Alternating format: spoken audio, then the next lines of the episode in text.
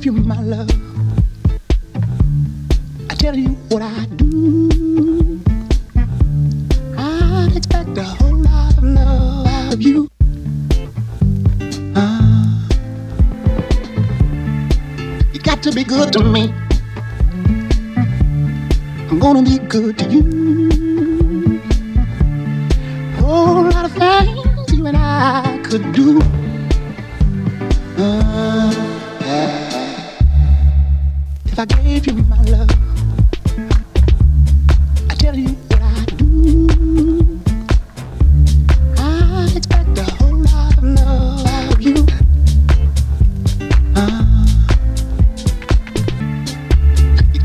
good to me.